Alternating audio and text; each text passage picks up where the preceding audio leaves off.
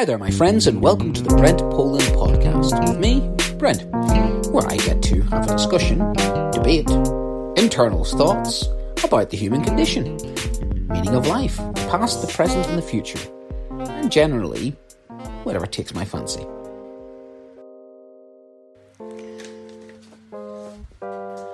Hi there, my friends, and welcome to this edition of Brent Poland's podcast with me, Brent. Today is uh, a tough podcast for me to do, but I'm going to broach a subject of which I will probably come back to on numerous occasions, and that's this idea of identity, race, culture, and, and my line for today is it's okay to be different. And some of you parents might recognize that statement, and you might realize I'm, I'm, I'm heading towards uh, a quite a famous little book um, produced by an American and it's a series of books and it's it's by Todd Parr and it's it's a lovely book. It's got very well illustrated. It's quite fun, and it's got like little interesting um, sort of statements in it, like it's it's okay to have a different nose, and it shows you an elephant with pink elephant with a long nose. But hidden in this is some absolute gems. We have you know a guide dog, and and it's okay to ask for some help, and we have a person needing a guide dog. We have it's okay to be a different color, and we to see a zebra and a horse, and the zebra uh, and the and the horse is a, is a multicolored horse. It's okay to have know her. We see it's okay to have wheels and we see a person in a wheelchair. We see it's okay to be small, medium, large, and extra large. Uh, we, it's okay to wear glasses. It's okay to talk about your feelings. It's okay to be from a different place, and we see like an alien from a different planet. Uh, it's okay to say no to bad things, and we see two fishies uh, avoiding um, avoiding a, a, a line. Uh, we say it's it's okay to come in last. Now, this is the one I disagree with in this book, and I make no bones about it. I'm a very competitive person. I love playing sport. I love playing my games, computer games, and uh, and I'm gonna have trouble with this as a parent. I have this trouble. Um, a lot with the students I teach when they comes to sports day and I'm a tutor and I want my tutor group to win and I'm terrible I'm so terrible and, and, and they're not winning and I'm, I'm literally like that dad that you have the soccer dad on the sidelines. I'm terrible. I've, I've refereed youth football games, and I'm sorry, I, I will admit that um, I have brothers. Uh, I grew up in a very competitive household, and um, I don't like losing. uh, so winning is important. So I'm trying to encourage my children not to go for the winning, but to take part. Um, I said I'm trying because I have regression. I think a lot of people do. It, it's okay to be proud of yourself.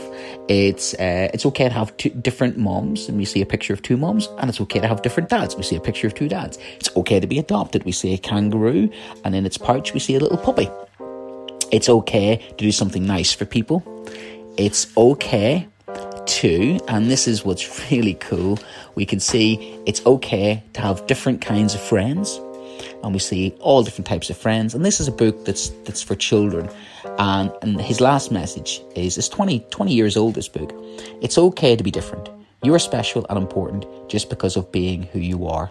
Love Todd. And it's he's got a whole series of books which are absolutely fit, brilliant. You know, reading makes you good. The peace book, the feelings book. It's way ahead of its time, and it's a beautiful, beautiful book. And it, it inspired me to to think about this podcast. But the second thing that's made me think about this this issue is quite somber, and and that is the Holocaust and and Holocaust Memorial Week. And every year, as a history teacher, I, I always do the Holocaust Memorial Day sort of um, commemoration. And every year, I come up with a new sort of take on it. And so do the Holocaust Memorial Museum, um, which is a fantastic resource and a fantastic um, organisation which produce fantastic resources. And I'm proud to be the head of a history department that does teach it.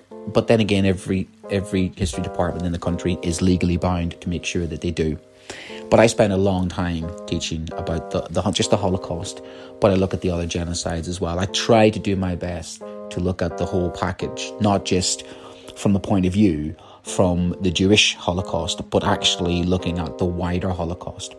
And one of the things that I always do is I separate the children out into 30 individuals and I have 30 in a class and then I line them all up and I have um, 11 million victims of the Holocaust.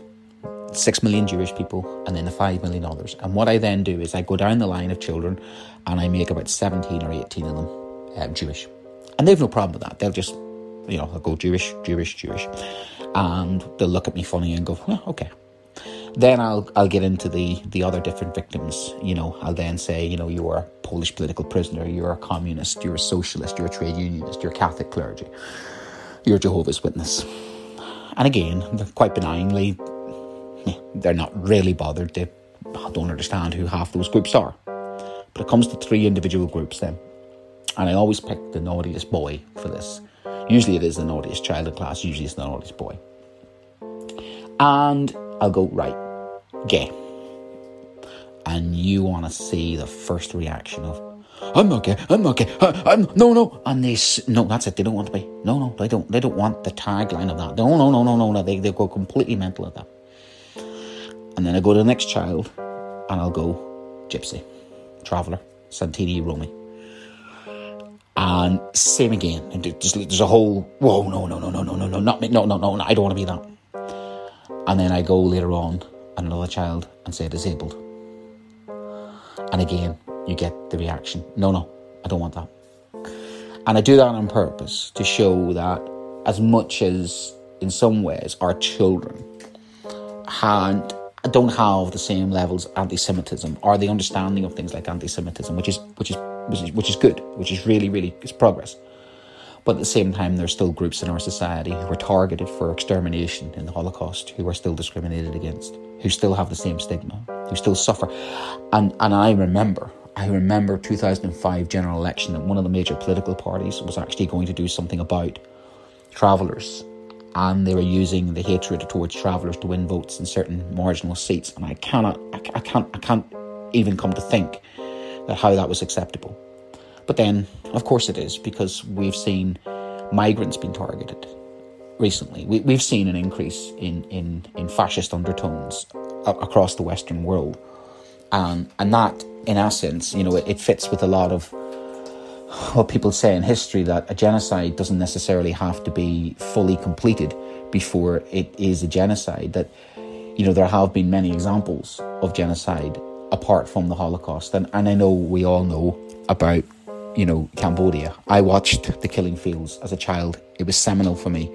Roland Joffé's fantastic movie about, you know, Dith Pran and it still moves me to this day. And my parents, I mean, seriously, talk about you know influencing you when you're young. But I must have been about six or seven years old and watching the, watching the Killing Fields. And I'll never forget the very end of the Killing Fields. With the John Lennon song comes on, and it's, it's one of my father's favourite songs. I still love the words of that. It's such a hippie song. You know, imagine all the people living life in peace. I cannot watch that movie. That last five minutes just. And I do show this to children in school. I do show them Hotel Rwanda, excerpts of Hotel Rwanda. I remember the Rwandan genocide happening, and I remember being so deeply frustrated so deeply frustrated that the world sat in its hands for 100 days. I've seen the interviews of the Canadian general, and I've seen him racked with absolute guilt, destroyed.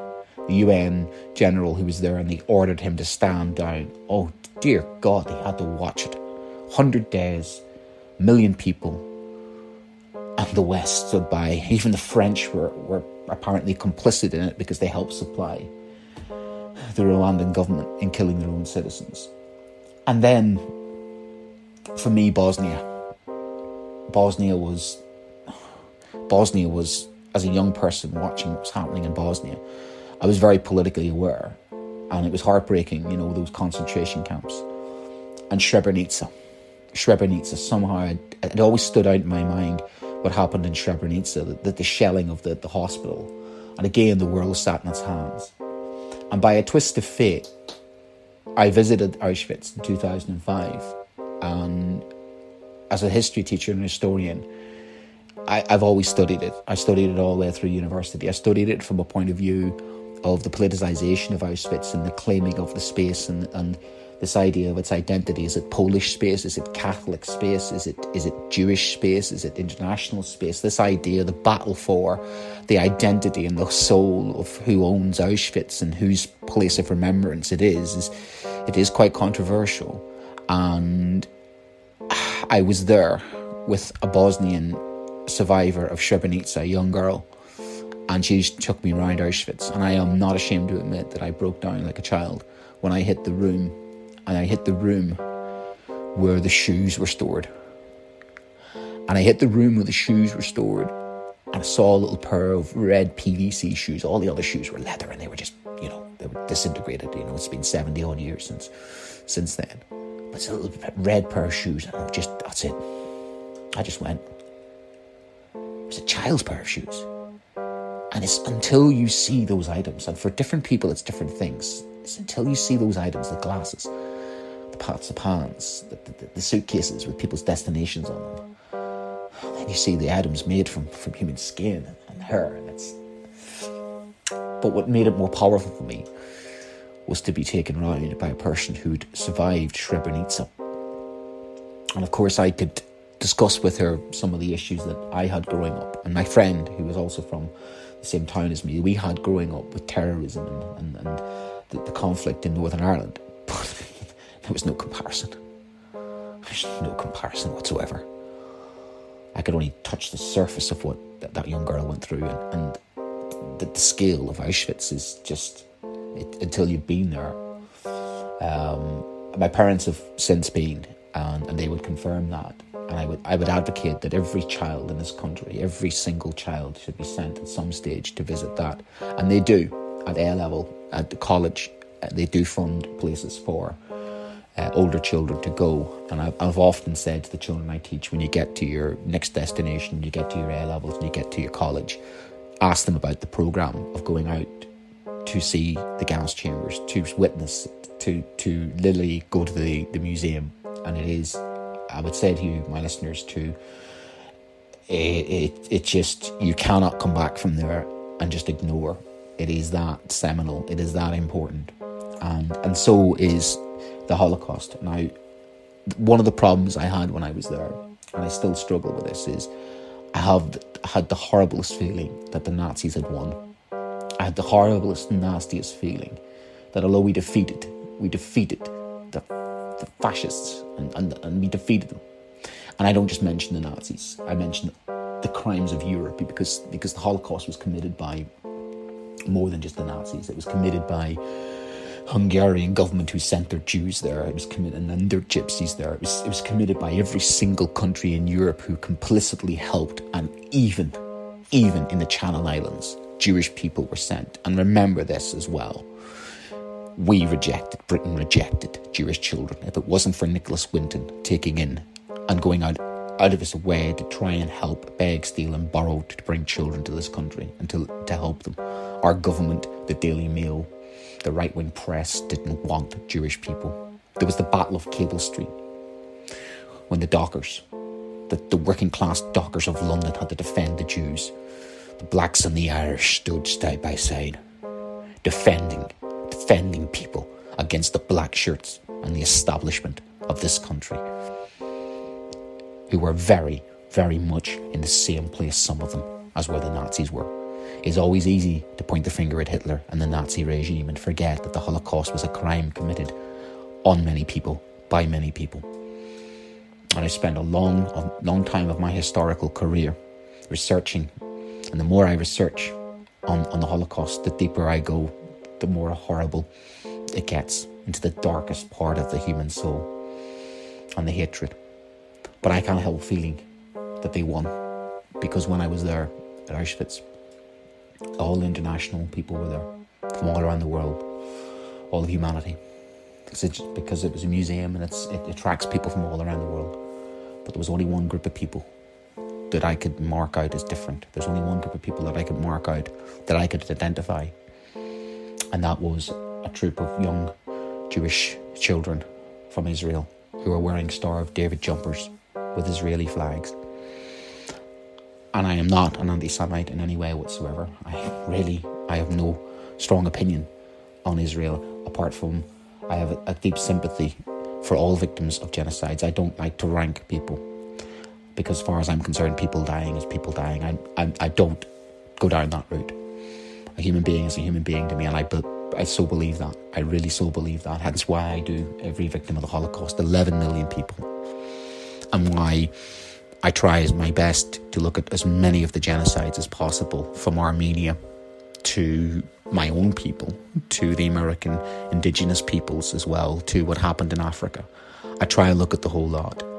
You know, as we, we've had so many examples. They're not even considered genocides, but they are genocides. There's, there's ones going on at the moment in, in, in, in Darfur, been going on for years. I mean, as Boutros Boutros-Ghali, the former UN uh, Secretary General says, you know, genocide in Africa not received the same attention as other parts of the world. We've got genocides going on with the Rohingya Muslims at the moment, um, which the uh, LBC presenter Naj, Naj, uh, is, is obviously uh, does tend to go on about, but he's one of the only very few people actually bringing this to the attention of the country, and yet there's so many of these these genocides have gone on internally within countries. You could consider what goes on in North Korea, the way he treats his people. There's been so many examples, and I don't like the hierarchy of death of of picking out where one group of people say that they've been, you know, there's no monopoly on this. But that really struck me when I went to Auschwitz that the only group of people that I could identify as as being victims were still people with Israeli flags, and I was there with a group of international people, and I was quite upset by that because I, I thought Hitler's got what he wanted. Before World War II, you could not pick out Jewish people in, in Poland or Germany. They were fully integrated into German and Polish society. He finally got what he wanted. He was able to segregate groups of people and pull them out and put them in boxes. And you see, that's this eight stages of genocide. That is one of the stages of genocide is, is to identify groups of people, then you discriminate against them. And, you have countries like United States of America who had policies, you know, genetic policies against know, black people, which you could say had genocidal tendencies. But unlike the Holocaust, they didn't go down the mass organizational route, which makes the Holocaust quite uniquely different, is the way it was organized. But that's not to say that there weren't elements of what happened in the genocide in apartheid in South Africa, in what happened to myself, and certainly there are stages of it, of which, I mean, the Holocaust is one of the perfectly encapsulated, so were the killing fields. So it was Rwanda, organised, systematic. And of course, what's amazing about Rwanda and what breaks my heart about the likes of Auschwitz is the reconciliation in Rwanda. And a country that is putting itself back together and, and, and reconciling itself with its restorative justice, the same as Mandela in South Africa, and, and of which Desmond Tutu is part of. And we're trying to heal in, in parts of Ireland as well. And, and certainly the healing can only start when there is an admission of what went wrong and that's why you have, for instance, still to this day, Turkey and Armenia, you still have issues where you have the Kardashians, for instance, who are an Armenian family, who were taught, you know, with a very early age about their background and how the Armenian genocide, by their, you know, their parents taught them that oral history. And, and, and certainly that is what's it's important that we have oral history. It's important that we recognize what happened to our ancestors, but we can't also live in the past. But equally, we should always recognize that there is no monopoly on suffering um, as Maya Angelou, who says, it's how segregation shaped her, but education liberated her. That's why I do what I do. I don't want people tied to the past and the sins of the past and, and feeling guilt. German children should not feel guilty for what their ancestors did, but they should learn it, and they do learn about it so it doesn't happen again. It's this complicitly, this complacency that you get within the West that just throws it all at one group of people and says, You did this. Well, that's not necessarily true. The door is still open and the door is still open within all parts of the world. I mean, you've got Tibet and the Dalai Lama, how the Tibetan people have been treated. You could take any country in the world, and, and the history of mankind seems to be the history of, unfortunately, people being picked upon because they're different.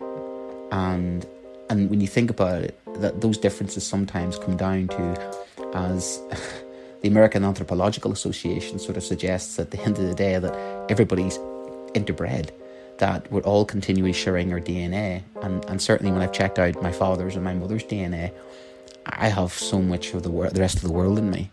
Um, so much, and so does everybody. We all are all the same race. We're all part of the human race. Uh, Barack Obama said that. He says, "You know, I'm my name's Obama. Where do I belong?" He's got Irish ancestry. You know, he's got Irish ancestry. You know, and, that's that's amazing because everybody, you know, he called himself a mutt because he says, you know, at the end of the day, he, has got so many Kenyan, Irish, and you know, it's it's just what is he? You know, Hawaii, and how do you quantify him? Um, it's it's it's amazing when you think about how people divide us. But then again, we are not divided, and even when we are, um, Bryson, Bill Bryson makes an interesting quote about um, race is one millimeter one millimeter deep. Uh, attending section of course, Bryson quotes a surgeon who pulls back a, a, minuscule layer of skin and says, That's all that race is a sliver of epidermis. As we spread across the world, world, some people are thought to have evolved lighter skin in order to glean more vitamin D from weaker sunlight. Throughout human history, people have depigmatized and repigmatized to suit their environment. So, skin color is an adaptation to our skin's need to acquire vitamin D. It's an adaptation, a Darwinian adaptation of the most minuscule, tiny layer of skin. And millions of deaths, and to this day, happen because somebody has a slightly darker pigment in their skin, which is an adaptation to their environment around them. It's just, it's just wrong. It's just so, so, so, so wrong. I mean, I've lived in America myself. I, I worked in, in, a, in a casino in Atlantic City, and and certainly, I, I experienced myself both sides of, of racism when somebody looked at me and, and, judged me for being a white person. And then somebody looked at me the opposite and says, Well, I must be one of them. I must share their views. And I hate that. I hate when people put you in a category, in a box. I hate when people do that. I mean, I, I really can't stand it whatsoever because I don't think it's fair. I don't think it's right. Um, John le Carre, the, the author, says victims never forget, but winners do, and very quickly. And, and that happened a lot after World War II. That happened a lot with the Allied nations. You could, could suggest what happened in Vietnam was a genocide. You could suggest what 1955 to 1960 odd, you had, you know, the likes of Churchill opening concentration camps for the Mau Mau in Kenya. You know, Germany has never forgotten because many in Germany were victims of the Holocaust first you know, they were. Um, Dal Tamara Koch says, the only race you have to run is with yourself. She's a poet. I think that's a fantastic, fantastic quote on, on that. Abraham Lincoln, in his own letter, says, As a nation, we began by declaring all men were created equal. But we're now practically read all men are created equal except Negroes, he said. When we know nothing's get, get control, it will lead, read, read all men are created equal except Negroes, foreigners, and Catholics. What's interesting is how far America's come. And I know it has not come far enough, but there's now a Catholic in the White House. That wouldn't have happened in, in that wouldn't have happened in Lincoln's time. I mean, I love what King says about I have a dream that my four little children will one day live in a nation not be judged by the colour of the skin, but the content of a character.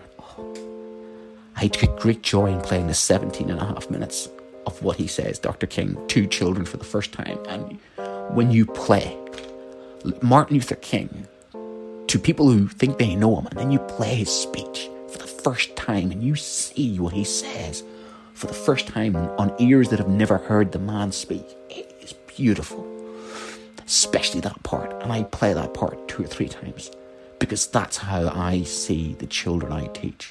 I judge them by the content of their character, not the colour of their skin, not how much money is in their bank account, not who their parents' name is, not their accent, nothing else. I judge them by the person they are, the content of their character. That's just, that's it. That is got to be it. That has to be it. And it goes the same, not just for race, it goes for gender, that goes for ability, that goes for sexuality, it goes for all of those things, that people should not be judged. I am always judged because I'm Irish and I don't, it just can't, it annoys me. It really annoys my identifier. It's my box. It's, it's what I am. It's my, you know, it's like, just, it's like my superpower. You know what I mean? This guy does fireballs. Yeah, he's Irish. You know what I mean? It's just, it's not defines me. It doesn't define me. And it should never define me. I think Morgan Freeman said that recently when somebody says, you know, do you want black history to be taught in America? Says, no, I don't want black history, but I want all history to be taught. I want to be taught at all times, not just a specific month of the year. And that's important because then you turn around and say, you're ticking a box. It's, it's get away from the colour, get away from the identity, get away from identity politics. People are people. Stop identifying, them, start boxing them, stop identifying them by something which which makes them different. Yes, so what? They're different. So what? They have a slightly different way of doing things. So what? Because where that ultimately leads to is genocide. The end result of racism is genocide. The end result, that's where it goes. That's its final logical outcome. Again, Dr. King said that. Islamic proverb states a lot of different flowers make a bouquet. a lot of different flowers make a bouquet.